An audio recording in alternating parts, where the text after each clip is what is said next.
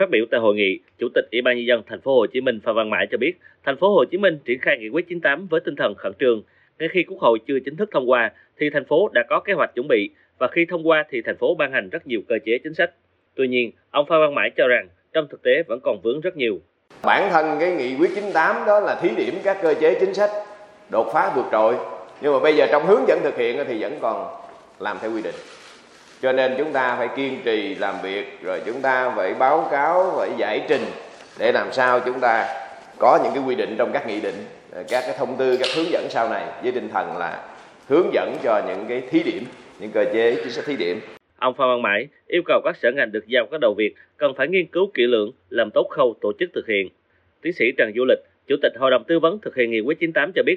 qua quá trình theo dõi gắn bó với Thành phố Hồ Chí Minh trong nhiều năm thì chưa khi nào thành phố lại triển khai một nghị quyết với quyết tâm mạnh mẽ như lần này. Một số nội dung của nghị quyết chín tám đã đi vào cuộc sống như một số vấn đề liên quan đến thành phố Thủ Đức.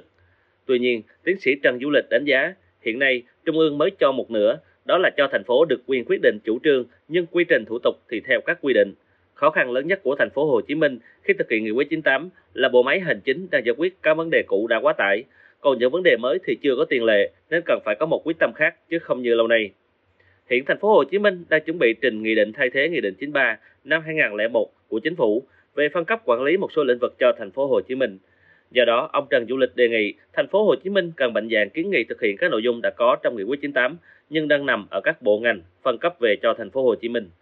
Cái khó nhất là quy trình thủ tục. Chứ còn chủ trương ai quyết thì chuyện đó, đó khó nhưng mà không phải là khó dữ. Mà quy trình thủ tục mới là vướng. Thì tôi đề nghị ưu tiên rà lại cái dự thảo. Cái gì về quy trình thủ tục mà liên quan chín tám cho phép thành phố quyết định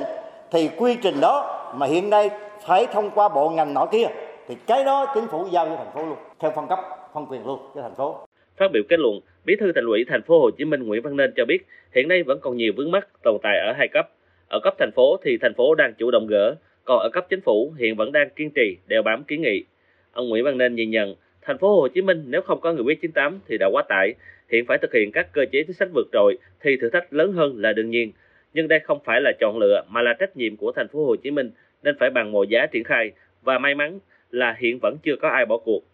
Ông Nguyễn Văn Nên đề nghị cần phải nhận thức rõ vai trò chức năng đã phân định trong các quy định của Ban Chỉ đạo, Ban điều hành. Trong đó, Ban Chỉ đạo còn có chức năng phối hợp liên ngành giúp Thủ tướng Chính phủ, Thành ủy, Hội đồng Nhân dân, Ủy ban Nhân dân lãnh đạo thực hiện có hiệu quả cao nhất. Bí thư Thành ủy Thành phố Hồ Chí Minh đề nghị Ủy ban Nhân dân thành phố khẩn trương tiếp thu đầy đủ các ý kiến tại hội nghị, thực hiện dự thảo quy chế, phân công rạch ròi để triển khai thực hiện gắn với thực hiện chủ đề năm và nhiệm vụ của từng thành viên. Hội đồng tư vấn tiếp tục giúp hiến kế cho Thành phố Hồ Chí Minh trong thực hiện, tăng cường phối hợp với các cơ quan chính phủ để chuẩn bị tham mưu ban hành nghị định thực hiện nghị quyết chín tám, tiếp tục truyền thông, xây dựng kế hoạch triển khai chủ đề cụ thể, lắng nghe ý kiến nhân dân, nhà khoa học, làm sao người dân ý thức giám sát, phản ánh, cung cấp thông tin, đề xuất kiến nghị để triển khai hiệu quả. Ông Nguyễn Văn Nên nhấn mạnh: làm gì có một cái chuyện mà cái thành phố này, cái đầu tàu này mà chúng ta có cái nghị quyết về cái triển khai mấy tháng cái là mọi thứ nó tốt hết đâu, không có ảo tưởng như thế. Nó phải trải qua rất nhiều thử thách, vượt qua rất nhiều khó khăn và chúng ta buộc phải tiếp tục hành động một cách quyết liệt mới có thể đem lại kết quả được. Cho nên những cái vướng mắc là đương nhiên, những cái khó khăn cũng là chuyện bình thường. Chúng ta cần phải tiếp tục vượt qua, phải kiên trì, đeo bám và có những cái phối hợp hành động cũng như kiến nghị cấp trên để chúng ta làm thế nào đó thực hiện một cách có hiệu quả nhất.